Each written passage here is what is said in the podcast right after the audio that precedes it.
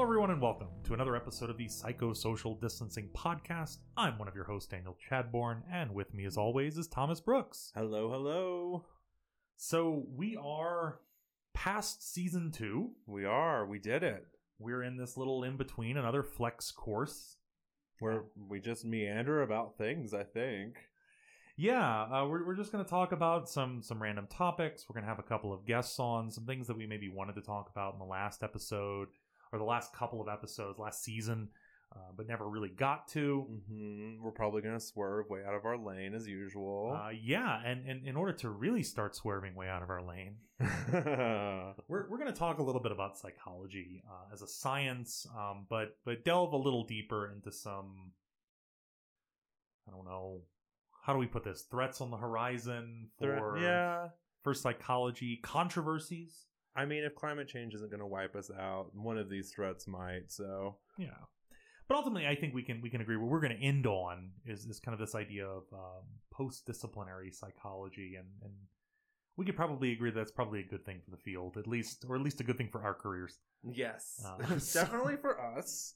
Um, but yeah, no, I I think we wanted to kind of do this episode because we didn't really ever define psychology for the intro to psych podcast, like whatsoever. We just jumped right into Thorndike. Yeah. Um, so maybe this is kind of our reflection on the last semester and kind of looking forward at what psychology is going to look like, you know, 10, 15, 20, 30 years from now. Yeah, we, we talked about a lot of different topics and subfields of psychology, and one of the things that unifies all of that, so whether you're a personality psychologist or social psychologist or a neuroscientist, uh, regardless of what you do, you are a psychologist, um, or at Mhm. least you follow the tenets of psychology, which since Freud has been trying to define itself as a science, much to the chagrin of biology and physics and chemistry and Mhm. all of those quote unquote real hard sciences, not us soft sciences over here in psychology. I refer to them as the uh, natural sciences, drawing a unnatural line between humans and the rest of the world. Thank you. But you would have biologists say that the humans are natural. Mhm. We, we, we are part of that natural environment. And, and then where does, you know, Leon and environmental psychology come into play? I- think we'll get to that when we go to post disciplinarity because that it's turning into a mess. yeah. So I guess we need to define, well, what is psychology? I guess I mean my textbook answer is going to be the scientific study of human behavior and emotions and cognition. Human and animal behavior. Oh, are we including animals too? It is mostly, typically included. uh, Typically in- included. in most intro textbooks, or at least the ones that I've come into contact with. So I, I like to throw it in there because it just further muddies the water. Yeah, because now we're bleeding into zoology. Right, right. We, we we- have our our grubby little you know psychoanalytic paws and everything. hmm Um, but yeah, it's it's it's the study of you know even if we're looking at humans, human and animal behavior and and cognition, Right. thoughts and action. Um, And feelings. and feelings. Yeah, I mean everything in between. Um, and so, you know, regardless of what some of those fields might say, psychology is a science. We use a set of methods um, to attempt to observe and better understand the world around us or the Mhm. natural environment, and to draw conclusions and understandings through those observations. yes. If want to get Oh yeah, and just specifically the scientific method of developing a hypothesis and then testing that hypothesis over and over and over again until we get a theory. I, I tell um, a couple of my classes there's a great um, intro chapter to cognitive psychology, which we'll get into next season. Mm-hmm. Uh, but they they bring up the concept of the thesis, the antithesis, and the synthesis. Right. And the way I describe, you know, what we do in science is is that you know we kind of take the thesis of empiricism, so just observation, and we take the antithesis of rationalism, of Mhm. logic, you know, logically coming to a conclusion, and we synthesize them into a field that logically develops hypothetical constructs, and then we test them Right. using observation. Right. And it's taking several decades. And that we touched on this with behaviorism when we talked to uh, Dr. Henley, but the roots of psychology are very much based in this method and asserting that this is the kind of work that we do. So, you know, Freud had his it needs to be a science, it needs to be a science, and then he started talking about libidinal forces. um and then called Jung the crazy one. yeah. But really kind of moving past Freud into the behaviorists who were just like only behavior matters. If it can't be empirically tested, it doesn't matter. Um, psychology has really been focused on, singularly focused on maintaining scientific integrity for at least 100 years, maybe longer. Yeah, I mean, you could look to the early behaviorists. You can look to some earlier ones. I mean, Pavlov would be an example of actually someone fighting against that. He was not a psychologist, he was Mhm. a physiologist and was part of that Russian school that argued that biologists should be the ones actually doing this work, not psychologists. They don't know what they're doing. Um, I mean, much like a lot of fields that that psychological subfields have broken off of. So you can even look at things like psychiatry post World War II with the need for more clinicians. You see clinical psychology break off, and there's a lot of pushback Mm-hmm. from psychiatrists. Mhm. Um, even more today when you have what there's five states uh, that are doing um, allowing psychologists to go through further training to to uh, prescribe Oh, okay. psychopharmacological. I'm saying that right, drugs. Yes. Um, and they're still getting super amounts of pushback from psychiatrists, from medical doctors, Mhm. uh, and there's a lot of misinformation and stuff running around because they're kind of a threat. They're these people who are trying to move into our field.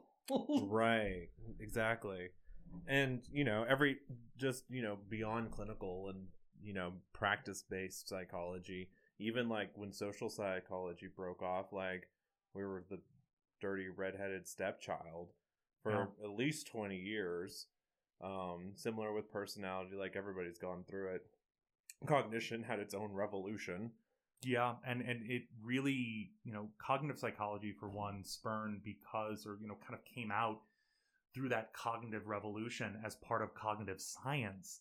And so it took, you know, biological researchers and computer science, that was probably one of the biggest fields at the Mhm. time that was helping to spurn that, the development of early theories of AI.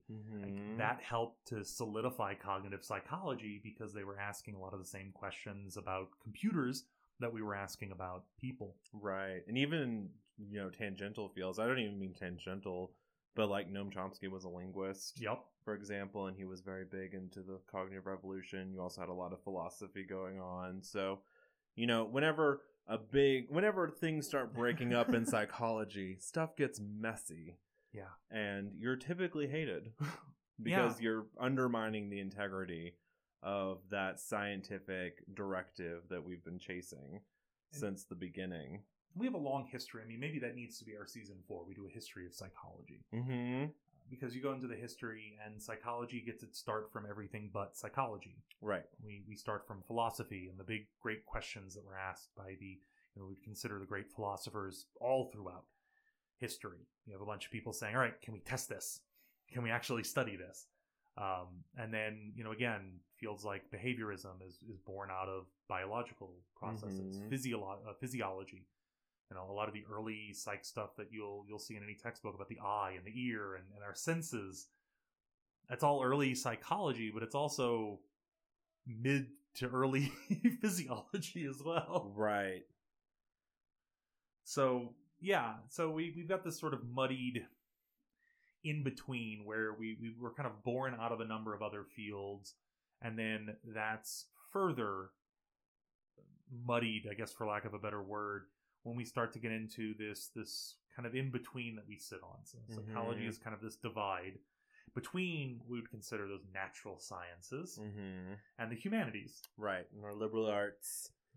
So we're we're kind of we're doing you know we've we've got one hand in the natural science pot, another hand in the humanities liberal arts pot, and you know it kind of depends on what school you go to and Mm-hmm. what department you're in and what their specializations are. Seriously, I went from my undergrad was in psychology was in the school of the College of Sciences.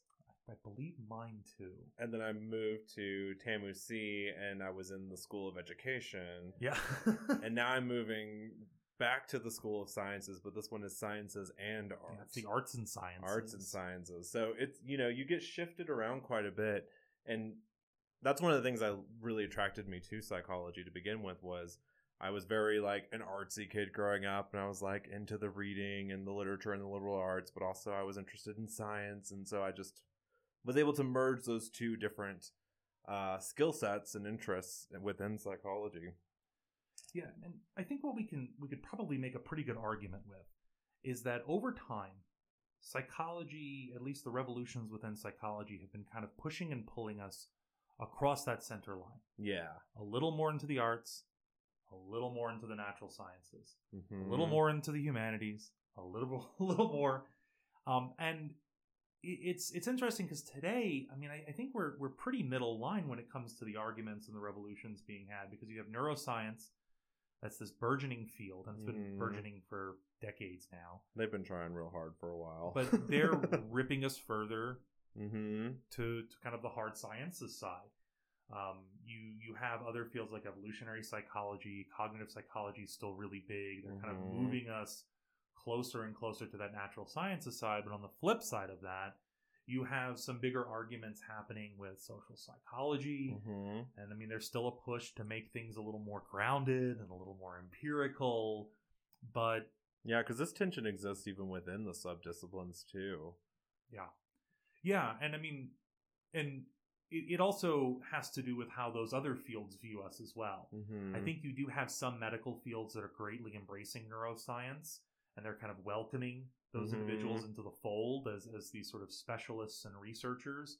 But on the other hand, it's really hit and miss mm-hmm. with the humanities and with the natural sciences and how they're going to feel about us and how they're going to treat us. And Right. And I think especially for like social psychology, I feel like we're torn between sociology and cognitive science real hard right now. Yeah, and the cognitive sciences don't want us because we're too social, and the sociologists don't want us because we're too quantitative. Yeah, no, they're like you gotta you gotta commit. You're either social cog or you're with them. And yeah, and, and so one of the things, and and one of the things that we wanted to talk about, uh, you know, make these little intersession discussions a little spicier, mm. uh, is to get into you know one of these. I guess I don't want to call it a threat, but It's fairly threatening to some people. Yeah, no, I mean, like the my my first um, interaction with it is is I did a Google Scholar search for seeing you know how it related to psychology, specifically clinical psychology, Mm-hmm. and um, my first interaction with it was some really scathing opinion piece articles by clinical psychologists who said that it was ruining the field Oh, that it was not something that we should be engaging in. It's the same argument that it gets in other fields when people say that this is the real racism. mm. Uh, it's intersectionality. yay! So before we get too ahead of ourselves Yeah. and people start assuming what intersectionality means, definitionally, I'm going to pull from Settles et al. 2020, who made some commentary about intersectionality on psychology. And they argued that intersectionality understands that structures of inequality are interwoven, mm-hmm. that those said structures inform subjective experiences of in- similarly interwoven social identities, and that theory and practice should be channeled towards social justice goals. And if we go beyond that, and I'll give you the Wikipedia definition, because I think it's a little maybe narrower. Mm-hmm. But it, it basically defines itself as an analytical framework for understanding how aspects of a person's social and political identities combine to create different modes of discrimination and privilege. Mm-hmm. It was conceptualized and coined by Kimberlé Williams Crenshaw. Um, intersectionality identifies multiple factors of advantage and disadvantage. Examples of these include gender, caste, sex, race, class, sexuality, religion, disability, physical appearance, and height. Mm-hmm. And they intersect, thus intersectionality, and overlap. Um, oh, the, the, these intersection and intersectioning and overlapping social identities may be both empowering, but also impress- oppressing. Mm-hmm. So, for example, a black woman might face discrimination from a business that is not only distinct due to her uh, due to her race, because the business does not discriminate against black men, nor distinctly due to her gender, because the business does not discriminate against women, but due to the combination Mm-hmm. of those two factors. Right. So they might still hire a woman, they might still hire black men, Mm-hmm. but it's the fact that she's a black woman Right. that they would be against that.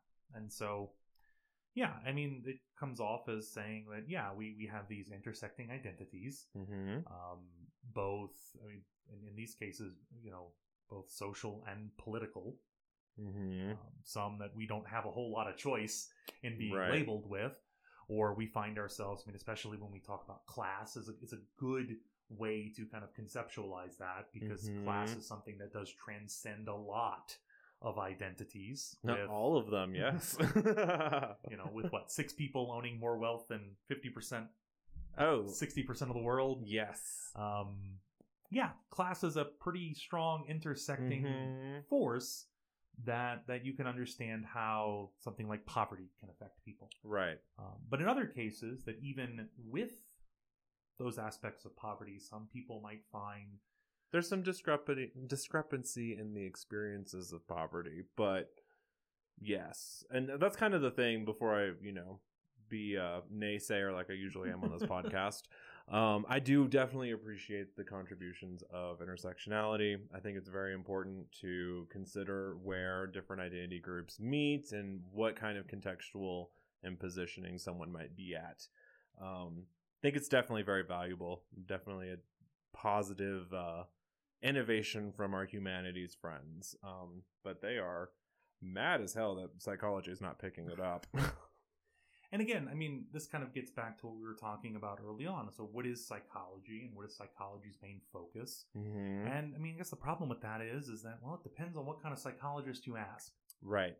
So, if they come to a bunch of social psychologists like us, and they're saying, "Man, you know, we have to test some of these intersectioning forces Mm-hmm. to better understand how something like poverty or how someone's sexuality and their racial or ethnic background influences this psychological process. And we would say, oh, yeah, definitely. That sounds like a great idea. Let's do it. Right. Uh, we should definitely get involved in this.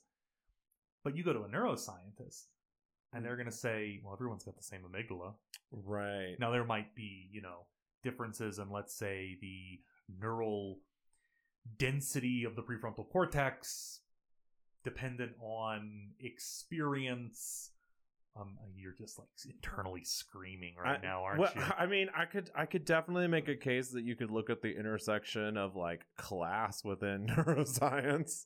yeah and i mean there are ways that you can look at how people differ so like for example with that i mean you find that let's say adolescents who engage in more uh, resistance to peer pressure there's Mhm. research to suggest that the they have a, a, a, a more thickened connections in the prefrontal cortex basically Right. there's just more neural activity um, Mhm. because that's the part of your brain that helps you decide on what to do and to plan out actions and to think maybe that's a bad idea Mhm.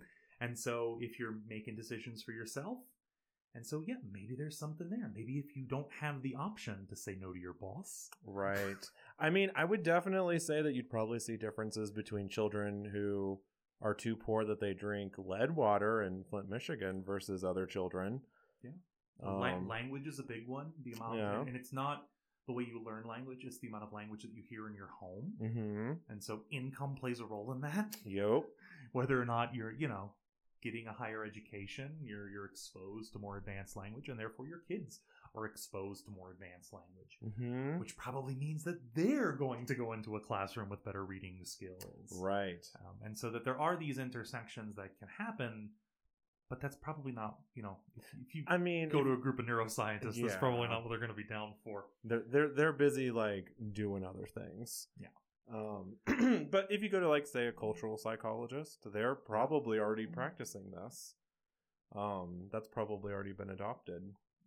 Um, but a lot of the pushback it seems is very much um a from the more quote unquote natural sciencey side, but also I kind of felt like there was a general I'm not gonna say misread on the part of the critics who want more intersectionality, but kind of the idea that like what we just talked about the through line of psychology is make it generalizable make it universal make it quantitative make it parsimonious. Let's focus on basic processes and then we can use those findings later to do whatever we want to with them.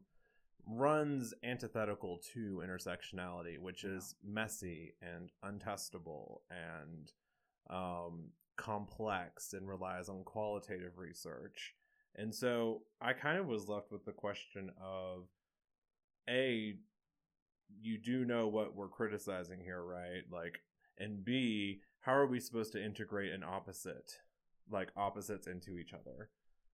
Yeah. So, you know, I can see the logical jump for like when we say like neuroscience, like pushing psychology towards the natural sciences with neuroscience, that seems like a natural shift because we were already building that way to begin with. Um, we are not as flexibly positioned with intersectionality from the humanity, humanities side, I don't feel. Yeah, and it's kind of for the same reason that when, let's say, we try to do something that's a little more humanities based, so we want to do some qualitative research, or we want to submit something to a media studies journal or a Mhm. communications journal because we're doing like psychology of fan research and there's a lot of There's a lot of overlap. Cro- yeah, a lot of overlap, uh, a lot of cross disciplinary, at least on our side, a lot of cross disciplinary work with that.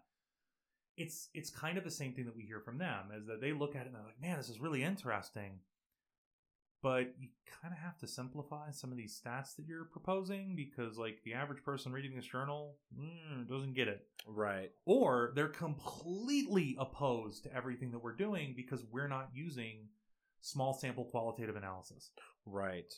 and it's the reverse of that Mm-hmm. if someone doing that research, doing that that single sample, small sample, or even large sample qualitative analysis to an extent, and not quantifying it in some way, and not running some structural model, you are not Mhm. going to get published in. I mean, even if I'm doing fan research and doing high scale structural equation modeling, I'm not going to get published in a top tier journal because they're going to look at that and go, this is a specific fan group. This isn't generalizable Right. how does this apply to people as a whole and we do frame it and we, we do work to try Mhm. that and there are people who do sport fan research and, and a lot of this that really try to like walk that line but it is an uphill battle Right. and they've been doing it since the 80s Mm-hmm.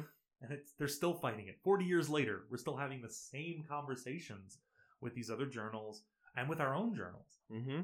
about the nature of our research Right. And even if we wanted to do more intersectional work, the uh, Settles article cuts us off at the chase because they point out that we're just going to run a two by two ANOVA, and that's not intersectional either. Yeah. So it's not like we can win on either side of this debate. yeah that that that we need to find i mean if we're going to make this work it, it isn't about changing let's say psychology as a whole because we need at least 50 years 100 Yeah. years yeah, we need some least. time. we need some time to kind of slowly move this in um Or we need a revolution, but I don't think that intersectionality is equipped with revolutionary material like cognitive sciences. They don't have a technological advancement on their side. yeah yeah they don't have the cell Mm-hmm. of um Capital? yeah Capital. Did somebody say capital? but like if we take those so like there there are um most most methods textbooks would kind of lead you with uh, there are seven um, things that scientific explanations are mm-hmm. and and so if we wanted to let's say try to make this work in in the broader psychological sense and maybe get more people on board Mm-hmm. um, i mean on one hand it's trying to find fields that are going to be more open to it so you Right. social psychology you're probably going to find plenty of people who are interested in trying to Mhm. understand the downside being is that it kind of depends on how specific you want to get Right. I mean, we because we're like I said earlier, we're already shifting towards social cognition. Yeah. Which makes us less friendly towards intersectionality. right because we're still looking for those big generalizable features Mm-hmm. Now we can try to break that down and maybe do you know like a two by two by three by three by two. Oh. It, it gets it gets a lot because you, you need to break out all these little multifaceted between and within group differences. And then you break parsimony. Right. Because it doesn't explain with the fewest number of assumptions. And that is one of the seven Yep. defining tenets of what scientific explanations are and what psychology has been trying to argue it is Mm-hmm. since Freud. Yep. Um, it's empirical. It's based on objective and systematic observation, which that's something we can do. Yeah. Uh, we can we can definitely keep everything empirical.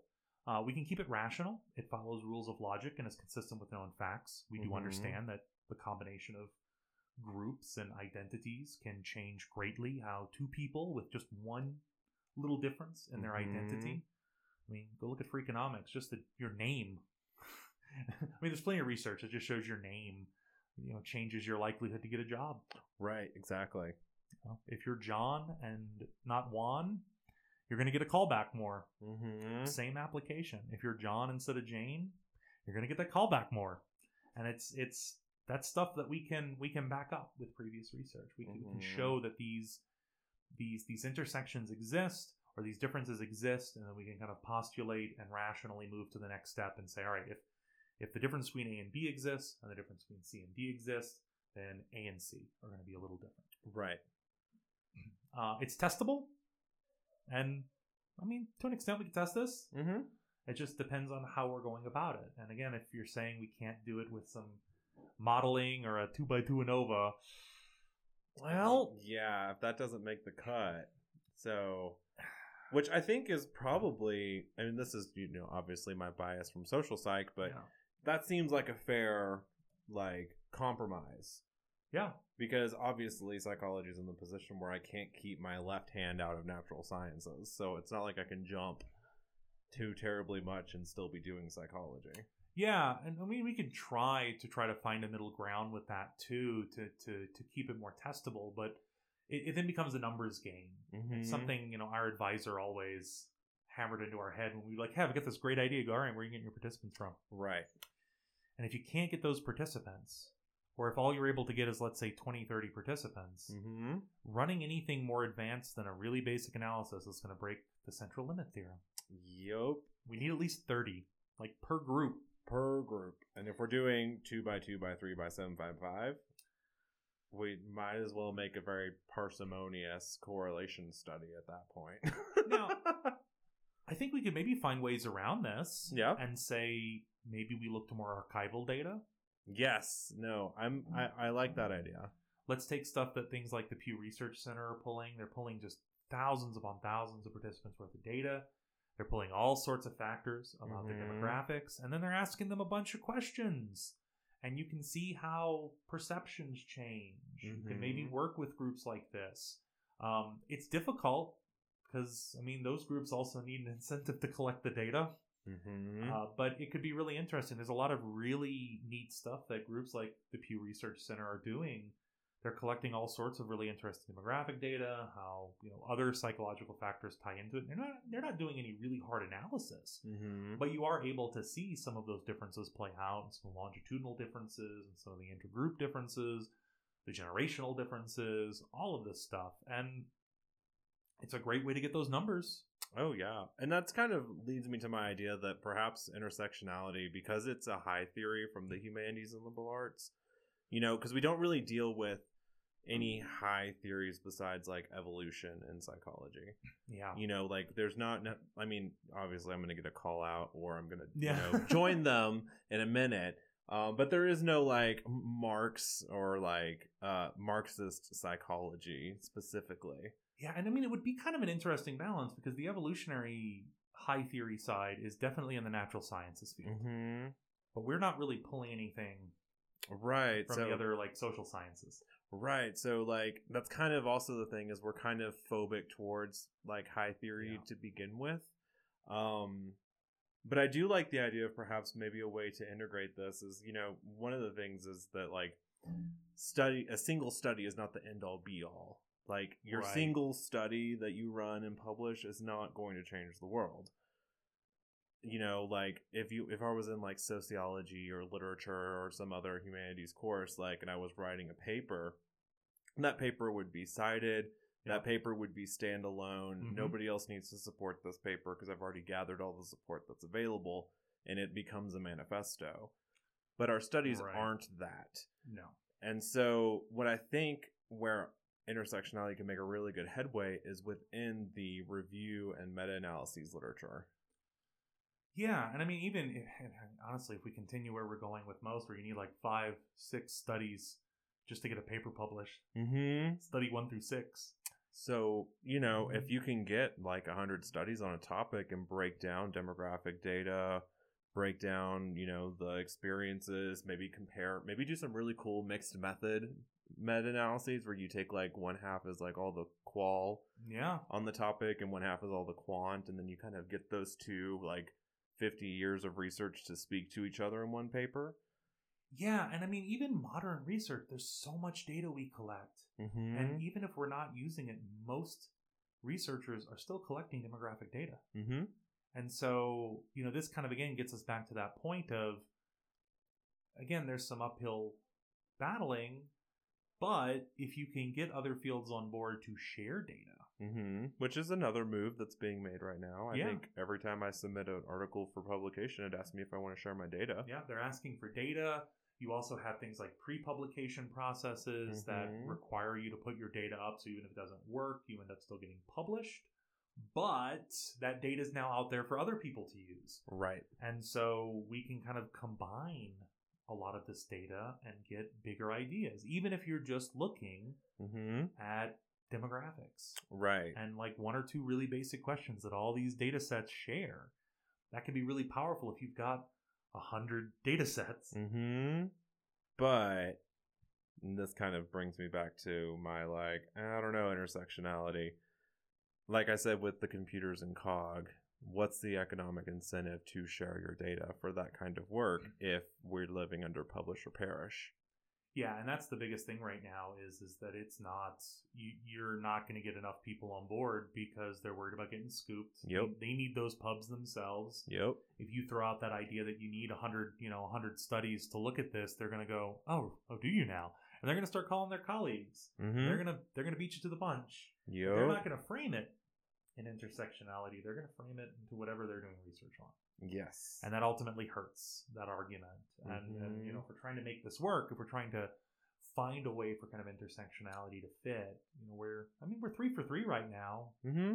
on the scientific explanations Right. Well, we haven't quite hit the third uh, to part- intersectionality bit yet. We're- oh So, theory and practice should be channeled towards social justice goals. And if we don't meet that third mark, we're not doing intersectionality. okay So, I feel like just in general, social psych has probably been the best at this one, yep but particularly with the Clark research for uh, desegregation and the dolls. yeah Um, but he and his wife obviously ran up against the very traditional psychology, which is mm-hmm. uh, we don't deal with the political. We we deal in the science. Yeah, and that gets us to another break. I mean, we'll we'll get to these other four, but this other big break in what type of research we do is that you know research is generally defined as either basic or applied. Mm-hmm. And I mean, it doesn't basic doesn't sound great. The reality is is that you need the basic research to To- do the applied, Right.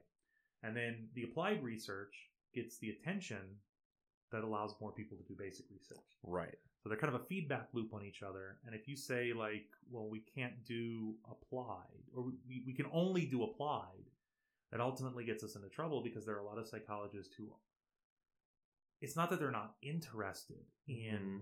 what is the application here, it's that they don't even know what the question is. Mm-hmm. Or that maybe we have the question, but we don't know the pieces to the puzzle. Mm-hmm. And if we jumped too quickly to apply, um, but in some cases that you know that basic research helps to give the applied researcher or to give the, the, the person fighting for social justice a little more ammo Right. uh, to to fight with Mm-hmm. to to to come to the table and say like no no no no no this is the data this is what the data says about people this is what the data says that these people you know it's happening to person A to person B to everyone in between and that can be done relatively simply Mm-hmm. um But you also run into the issue where we talk about constructing our experiments or our studies with researcher bias. And if you're going in with a political, an explicit political agenda, you're going to bias that study.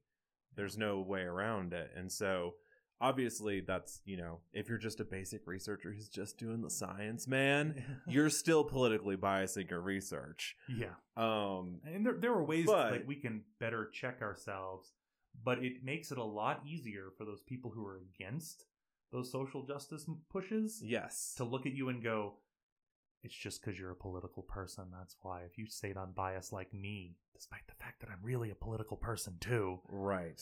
but they'll they'll use it against them. Right. And so that's kind of another of the push and pull because that's Yeah. something that, you know, we're testing in a study right now. How many hypotheses do we have in that study? Like 5? Too many. Too I many. I don't know which one we're talking about, but too many. Yeah, too many because I think we're doing that consciously because we all kind of have political stakes in that study. Yeah.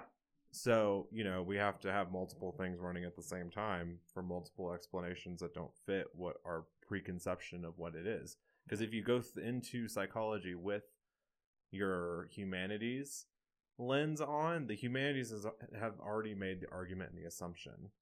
So Yeah. now you're just collecting data to support the argument that already exists without the data. And then that kind of gets us to some of our other points is that that that hurts a little bit of the parsimony Mhm. because sometimes we're not finding the simplest explanation. And the reality is that some of these things aren't simple. Nope.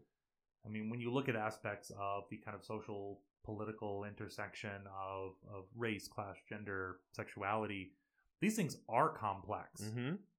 But the goal is to try to make them, or at least to try to make the things that we're studying Mm-hmm. as simple Mm-hmm.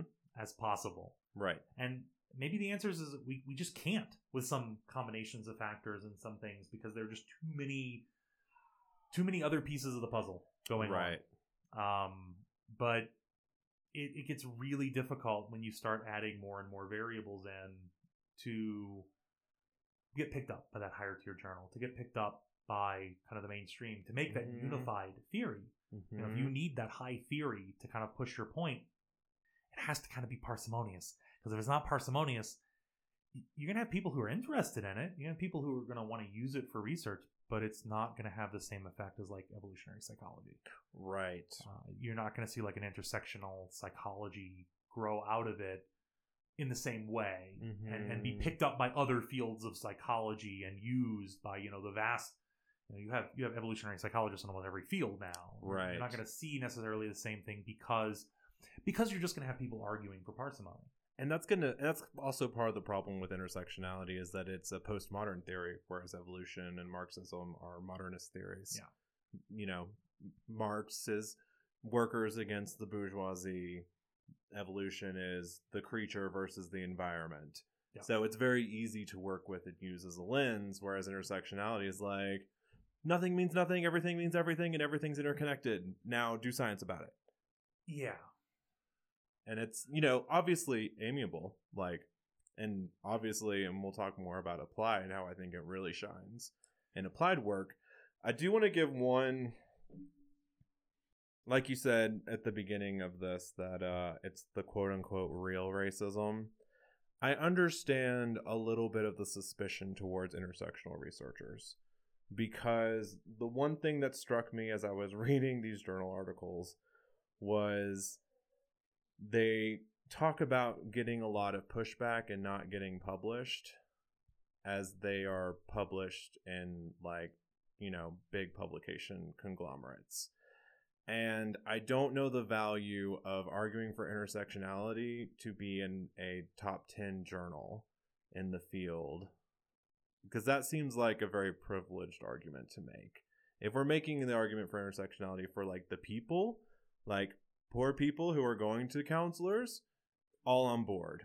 I don't particularly care about the argument that intersectionality needs to gain the prestige and collect the monies and that's our end goal. So i kind of get a little bit of the suspicion in that regard. It's hard to take that argument seriously coming from a research journal um, but also intersectionality is easy to because it's so fast and loose and this is something that all these authors talked about is that it's very easily picked up and misappropriated. And this is something that the scholar Sara Ahmed brings up all the time is that a university can claim to be diverse and inclusive, but Yeah. that's just a sign on the door. Right. And so you can be intersectional, but you don't necessarily have the political works to prove it in that way. So I understand that even within the intersectional intersectionality camp they're dealing with the commodification of their theory. And then from the outside looking in, you see a lot of that commodification of just like upper middle class researchers who are at like the University of Michigan and you're sitting there at like a community college going how do i put intersectionality into my like low income class Right. and you're like reading about you know people complaining at university of michigan who are going to be making more money than you will ever make at your community college yeah. so i understand that it's a little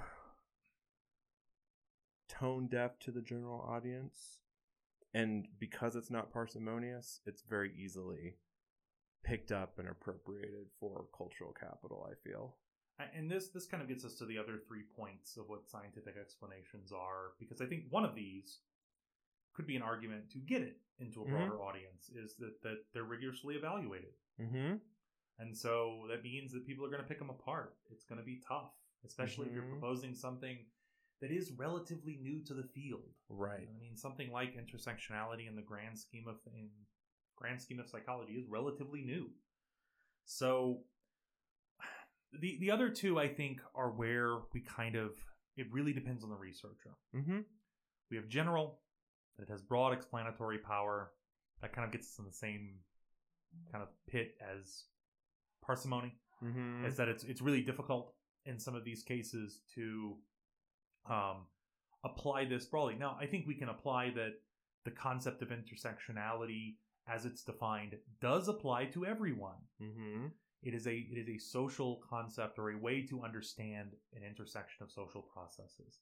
And I think if you went that route, if I were going to maybe do research on this, I would predominantly focus my research on showing that it is a thing mm-hmm basically showing take a bunch of individuals show how you can see these kind of intersections based on certain social situations that they find themselves in or how certain biases or certain we're going to take the social cognitive approach these Mhm. you know these these social cognitive factors might manifest differently based on previous experience that would offer some broad explanatory power it would it would be setting up this idea that yes there are these concepts these biases and these heuristics that exist but the intensity or the severity of how they're used depends on these intersectioning, you know, Mhm. intersectioning factors. Maybe I can do something like that, maybe but that's typically not how some of these, you know, some of the researchers trying to kind of argue how it should be used in psychology mm-hmm are coming across. And again, we're getting into that. Are we a natural science? Are we a social science? Are we, Right. you know, biology? Are we sociology? Um, and and then the other is tentative. mm-hmm It has to entertain the possibility that the explanation is false or right faulty, and that gets really difficult when we're talking about concepts that have these kind of social political lenses yeah. um, or tie into some sort of again like philosophical undertones. That's the huge or it's one of the differences between you know why we kind of move away from kind of a pure philosophical perspective is that we're we're not just kind of basing stuff off of logic and saying like this is it. This is what's going Mhm. on we're testing it more we're trying to to find outcomes that again are more parsimonious more tentative uh, are more general. Mm-hmm. And we always have to go into every study going like well this might be complete bs right and how do we like what what kind of evidence would we need to show that intersectionality is not what's happening and and maybe that's what we go into some of our studies thinking about. Mm-hmm. now we can probably go into a study saying like hey there's this broad general psychological factor that everyone experiences. And the alternative is is that it's not as general as we think it is. Mm-hmm. That those again those intersectioning factors play a role in how it manifests. Right. And that you can kind of say all right you know that's kind of my that's kind of my null hypothesis that that or in this case, there are you know there are differences. Mm-hmm. The general the general factor is my null hypothesis that there are no differences, and then you show that there are differences. But Mm-hmm. right. you know what happens? The problem with because like we we want to see this maybe work. We want to see the ways in which people's identities. I mean, we're identity social psychologists, social identity Right. theorists, and so we want to see how identity plays a role in this. But what happens when we come across that that psychological construct that doesn't have a whole lot of difference between groups and people and Right. Or what happens when we start priming our subjects with different parts of their intersecting identities and then that changes and then the it- outcome. and, I also see it coming into conflict with a lot of the research that's been fighting for years to show more generalization in terms of, let's say, like neuroscience research on male female differences, Ugh. which, you know, we, we're trying to argue against. As social psychologists, we, we go right to the bat to say, like, all right, guys, look, yes, there are some minimal differences. They're overcome by practice. They might be tied to things like adaptive functions in our pasts. Mm-hmm. You know, you don't have to socialize a lot if you're out on the hunt, but Right. hand-eye coordination's really good. But hey, it turns out if you play like a summer a softball, your hand-eye coordination's better than the average male. Right. And so, like, but what kind of like comes into play with that? Because then you start kind of getting into this idea that like, but maybe, maybe we are all different.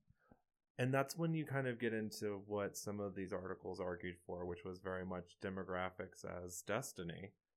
And that's where I got a little uncomfortable because, like, yes, fair, we need more diverse people within Yeah. psychology.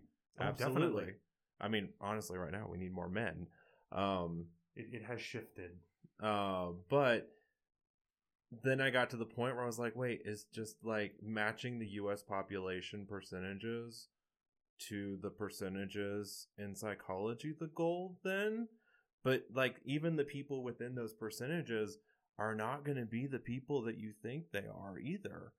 Like if you like take your theory seriously, like you're going to get like what was it in the last election had the highest number of like minority voters for a Republican since like when? So Yeah. it's not like you're, you know, are you going to go vet every single one of these people? Like, I think it's a little essentializing utopianism sometimes. and and it could be one of those things that gets co-opted. Very easily. But also, I wonder if it gets co opted or if it's just a matter of being within, like, our current, like, American culture milieu. Like, we talked about eugenics, like, Yeah. running deep. It does not surprise me that every field, including intersectionality, is obsessed with demographics. Yeah, because that's all of our roots. So, can we even escape? Can intersectionality being a product within the system that's trying to fix even fix it?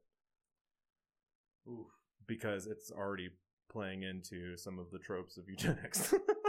I mean, I, I don't think I can answer that question. and I mean, I don't, and it's not like a personal attack on intersectionality Right. researchers. I think they're doing beautiful work. I'm not, you know, Yeah, I think every single researcher in academia um, it has the same problem. yeah. Um, how, how do you make the research that you're doing and the interests that you have, especially when it's important, mhm. like from an applied sense? How do you make it work? How do you make it get? I mean, how do you disseminate that information? Mhm. How do you get it into those top tier journals? Because I mean, honestly, that's in part what matters. Um, I I mean, on the other depends. side now, I mean, we are hopefully getting to a point where like just the wide accessibility of Um, that information. If I if I do a Google Scholar search for intersectionality, it doesn't really matter what journal it's in. I guarantee you more people are going to listen to this podcast episode than have read some of my articles. I mean, I know. Yeah. No, like- actually, not because I've made my students read at least one of my articles. So more Like- people have read that article. Um, but yeah, that that So it's kind of like, you know, I don't know. I, I feel very conflicted with intersectionality as a whole. I love the implication, I love the practice. Um, but also, when I spoke about Sara Ahmed earlier, um, a part of a reading group I was involved in earlier this semester, um, there was a scholar, and I cannot remember her name, we can probably link this conversation, but it was about diversity and universities, and she was, you know, kind of talking about how she doesn't even know if we can get past the university research structure out of colonialism. Hmm. And like that's like her sole like scholarly focus is on colonialism, and she's from the UK, so she's a Muslim woman from the UK, so she's acutely aware Yeah. of colonialism and she was like Mhm. you know like you could change all the faces from white to black or asian or indian But the process is still the same. but It's the that- entire structure and logic of the system is still the same you, you go to a good English department, and one of the, the, the papers that they, they harp on with a lot of this is called uh, the Master's Tools. yeah Uh, you cannot build a house with master's tools. You cannot build the same structure with tools that currently exist. In order to fix some of the problems that we have, we need a completely different structure. mm-hmm The problem being is that the people who would change that have to exist within the currently existing structure. and so they're economically incentivized to maintain it and so that's why don't sell me your intersectionality is revolutionary as i read it in a sage journal yeah. So I, I guess if it was it wouldn't be there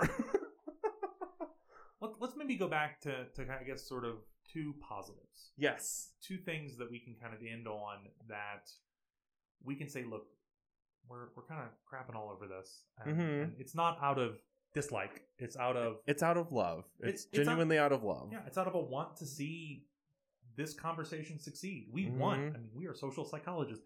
We want people talking about the intersection mm-hmm. of different groups. We are identity theorists. We really want people talking about uh, intersecting identities right um, and and the nature of, of social and, and political um, identity structure. And so we want to see this work. And working doesn't necessarily mean that you have to be in a top tier journal. no Working is probably never going to happen on a we're going to change psychology as a whole No, no. because uh, in that case we can't do it with the master's tools. right.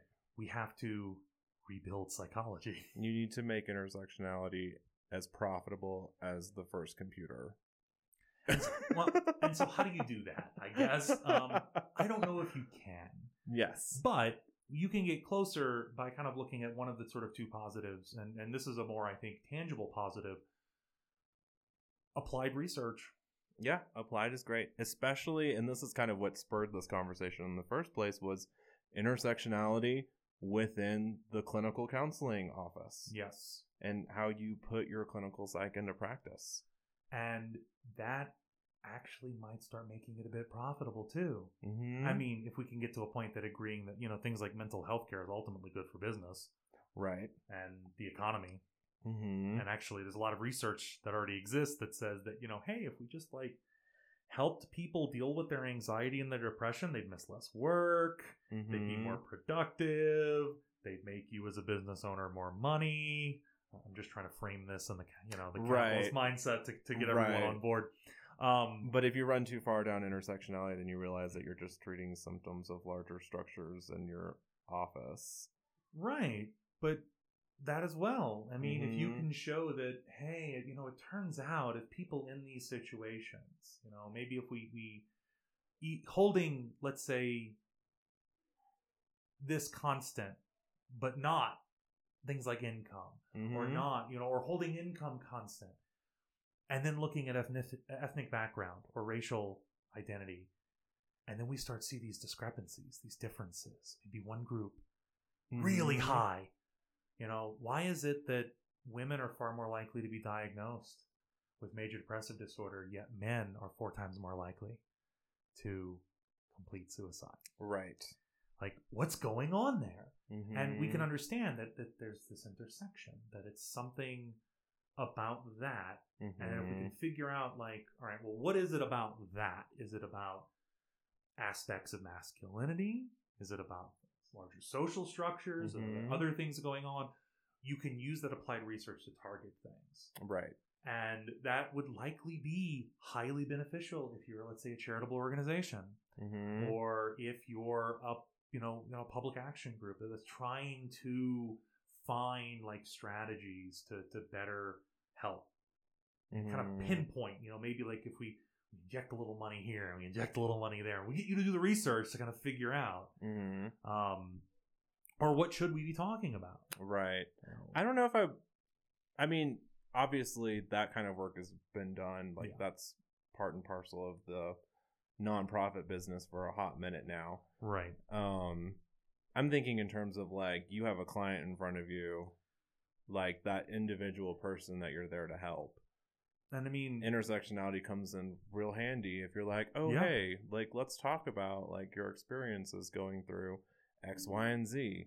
Like, turns out you've been seeing like good old white country boys, like one, two, three, four, five, and then the next one's gay, and you're like, oh, this one has a different experience that we need to account for. Right.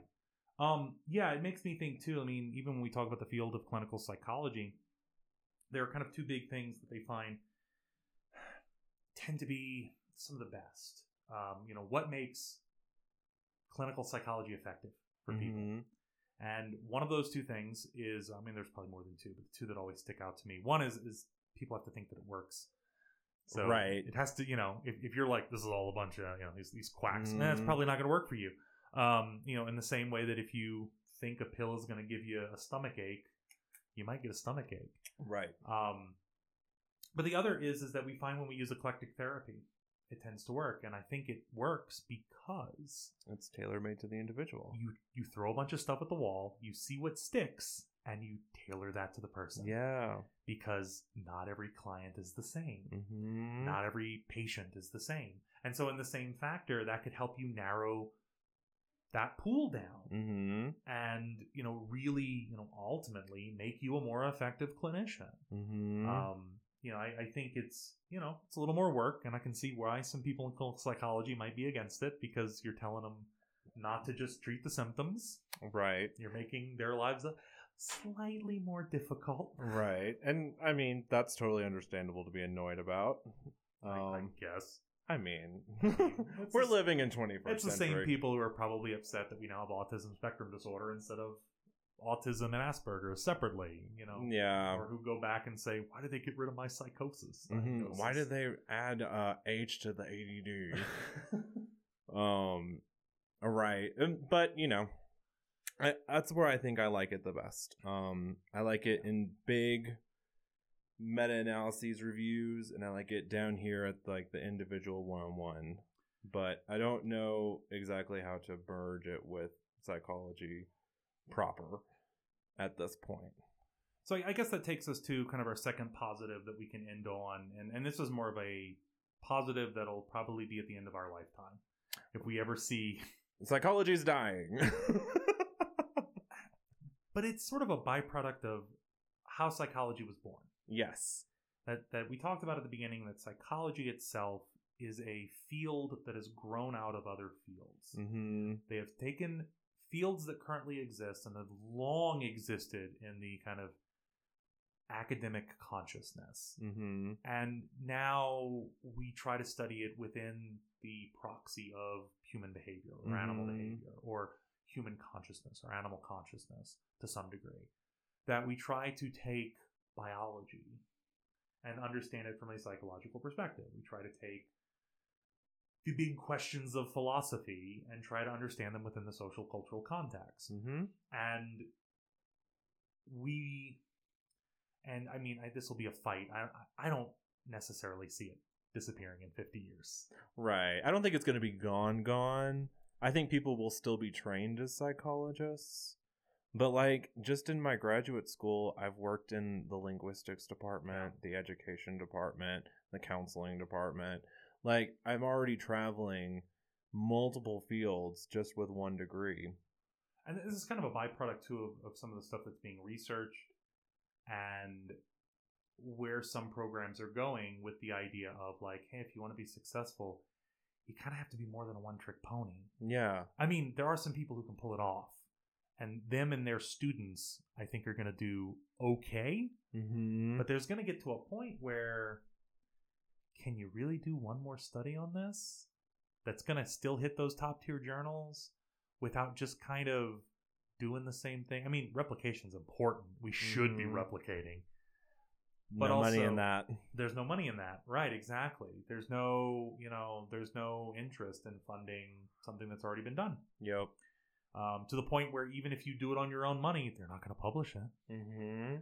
Because no one wants to read it because it's already been done unless it's like really spicy like the milgram study. Right. Um but like even just both so like we're talking about the idea of post-disciplinary. So the idea that the disciplinary bounds of psychology are eventually going to dissolve and that psychology is a thing and it's a science is going to eventually fail um, because we're going to get consumed into multiple different disciplines. Um, the neuroscientists are going to go to medicine. The cognitive psychologists are going to i don't know I mean, maybe i think cognition will form its own discipline. It'll it'll just become part of the cognitive sciences. Mhm. social psychologists are going to go to the humanities. They're going to be they're, they're going to be working back where they used to originally in Mhm. subdisciplines of sociology um anthropology. I mean And I mean, it could be like that, or the theory of post disciplinarity is that all of the fields will start dissolving.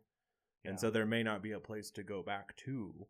Um, and when I say post disciplinary, just for the audience's sake, there's a difference between interdisciplinary, multidisciplinary, Yeah. and then post disciplinary. So interdisciplinary is like the work that you do. So, like, a lot of our work is interdisciplinary in that Mhm. we have to pull from media studies or um, different areas of psychology or sociology, for example, in order to do a study. Multidisciplinarity is when you either are a specialist in multiple disciplines or Mhm. you work with other people of multiple disciplines. And then post disciplinarity is when there is no longer a discipline specific thing that it, you know that you attach yourself to. You're kind of floating in a postmodernist uh, jelly. I, I am going to play a little bit of devil's advocate here because I really thinking about it, I don't see it happening Yeah, you think we're gonna hold on? Because of the university structure. I mean, if that lasts. I mean, if that lasts. Now, if that were to go away, I mean, I could see uh, that happening. I mean, COVID didn't kill it, so. right. And I mean, there have been other things in the past that didn't kill it. Mm-hmm. Um, just because there's always going to be that fight that, like, and this is from talking to some people that I know in academia, the chemists, they're the only ones who teach chemistry. Mm-hmm. and and I, I I reached out to some colleagues recently asking about you know hey like what if I did some sort of applied statistics class and maybe made it a little multidisciplinary?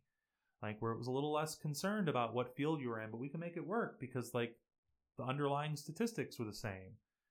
And I had someone said you know I appreciate the sentiment but you know I think that math professors should teach statistics and chemistry professors should teach chem labs and like psychology professors should teach psychological research methods and then i went um i respectfully disagree.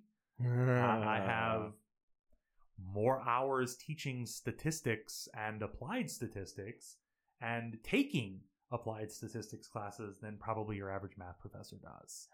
Oh, because think- it's a diff- it's a very different kind of math. Yeah. It's. I mean, really, it's not even math, but no. It's it's more it's more about the applied side. it, what to use when It's lying with numbers. kidding, kidding. but but yeah and i was like you know it doesn't really matter if you're a sociology student or a psychology student a or- T test is a T test. right or a biology student yeah a t-test is a t-test I, I got complimented by someone in the biology department for using you know a mediation analysis and they were like yeah we use that too. And i'm like of course you do because everyone uses it in science Yeah, it's, yeah. it's a common analysis or it's becoming more common because like a t-test alone doesn't cut it anymore. But but yeah i mean i could see us being like specialized. Mm-hmm. but it's kind of the reason why you have programs can you know in in some ways why it's easy for some programs to consolidate because there are overlaps in some of the courses that we teach i can teach a statistics course to non-psych students i can Mhm. teach a social psych course to sociology students there's a lot of overlap in what they learn Yeah, I don't think I've, with the exception of maybe, ooh, actually, you know what? I don't think I've ever taught a class that wasn't double listed. yeah you teach some some research methods class the last university i worked at research methods was about half nursing Mm-hmm. or communication speech disorders and half psychology Yeah. and let me tell you every year i'd get kind of upset when my psych students wouldn't be as good as those uh, communication speech disorders nursing students Oh, there's you can't be a nursing student. The nursing students are like the most badass students on the campus. It's because it's a rough program. And they are hard as nails and they've earned it. It's tough to get in. It's tough to stay in. And if you can make it through, like, yeah, you're a champ. So- Mhm. But but we get to that point of I, I think it's going to be difficult without changing it at the act the the lowest level. And just like when we talk about par you know sharing data, that's why I'm a little pessimistic about it because we are incentivized to work within the system. Right. I think the only thing that might kill the discipline is that it's more profitable to go into industry if you are post disciplinary. Yes. Yeah. So if that pull gets stronger, we shall see. And I mean, we're getting to a point where I mean, we hit that point. It's tough to find a job Mm-hmm. in academia because you're in it till you die. Yep. Well, we ended on a dark dark note. Yes. Um, Let's make it worse with. the bias of the week. Yay! So I chose myside bias. It's um, you know, if we're talking about psychologists not wanting to adopt new things or change the way that they do things, people in the side fields not wanting to do the same, you know, sociologists Mhm. don't want us publishing in their journals, communications, media studies people don't want us publishing in their journals. Psychologists don't want them publishing in our journals. So myside bias comes into play. Perkins, 1989 a tendency to be overly swayed by a prior opinion on a topic, failing to give enough weight to evidence or arguments to the contrary. No, man. It's very relevant. Yes, no, I have. If you're in psychology since behaviorism, there is no way you're putting up with intersectionality nonsense. Yeah, and I mean, we're still, you know, the, the people running the departments and running the shows, eh, for the most case, there are exceptions, Mm-hmm. but are, you know, people who graduated 40 years ago or longer. Mm-hmm. Uh, they're they're not new blood, and you need you need, for lack of a better word, you kind of do need a revolution at the the you know this is this is something that needs to happen at kind of a graduate student level to to talk about things like that those sort of post disciplinary approaches, the Mhm. multidisciplinary approaches to basically say like, hey, yes, you're a clinical student, don't ignore social. Don't ignore cognitive. Don't ignore anthropology. Don't ignore communications. Don't ignore biology. Like you need to be kind of a little good at everything, but ultimately it makes you better. Yes. Um, it, it means that that you're coming to that table with more information Mm-hmm. and maybe less likely to fall prey to myside bias because you have a broader perspective. So we'll- we'll end on a, another good note. Yes. but yeah, I mean, so the, if we, if we want people to take anything from this, I, I think it's just that you know we're not we're not anti, we're definitely not anti No. intersectionality. We're definitely pro intersectionality Absolutely. on this podcast. But we see the struggle Mm-hmm. it's going to have, and for psychological researchers who want, and I mean, look, I'll, I can end with, so you're a minority in the field, and you want to change the majority. How do you do that? You do it in two ways. This is how minority influence works on a social level. You're consistent. So if you're going to say that there is this broader theory of intersectionality, you need to be consistent in what it is, consistent in how you define it, consistent in its approach, and you need to hit people on the informational norms, not or informational influence, not the normative influence. Mm-hmm. Not what we always do, but in saying like, "Hey, yeah, there's a thing you don't understand. I might have an answer for that," Mm-hmm. and you kind of slip it in, Yep. like, or hey, you're trying to think of a way to apply that to the real world. Maybe you look at how these demographic groups different, you know, different. Mhm. Um, you know, there are ways to to to put it into practice. Mhm. Um, maybe a little different than the way it's being done by some, but not not by everyone in the field. hmm And I also kind of wonder how much of this conflict is just manufactured for publications too. Just a little bit. I mean, there are going to be people who are going to make opinion pieces and response publications who are going to be doing it to get their their names out there too, just for the click and the shock. Yeah. So I mean, if you're an intersectional psychologist trying to make it like we're all struggling, dude, and I don't know if people are specifically out to get you for your intersectionality or if it's just because you're new. what you do is, is you get published in a number of interdisciplinary journals. You try to find some even some low tier stuff. Help build those Mhm. publications up. You know, get yourself a nice and a lot of these people probably have much better Vitas than we do. oh yeah, Um, but we have we are not people to be asking advice for about this. Um, play the system. Get Yeah. on the board. You know, get- get a good multidisciplinary team together. Research a hot topic. yeah. I mean, it's it's possible, but Yeah, but also academia is a struggle, and if you don't make it into that, you know, R one institution level researcher position, you're not going to get published, and you're not going to get funding, and you share a boat with the rest of us. so welcome to the party.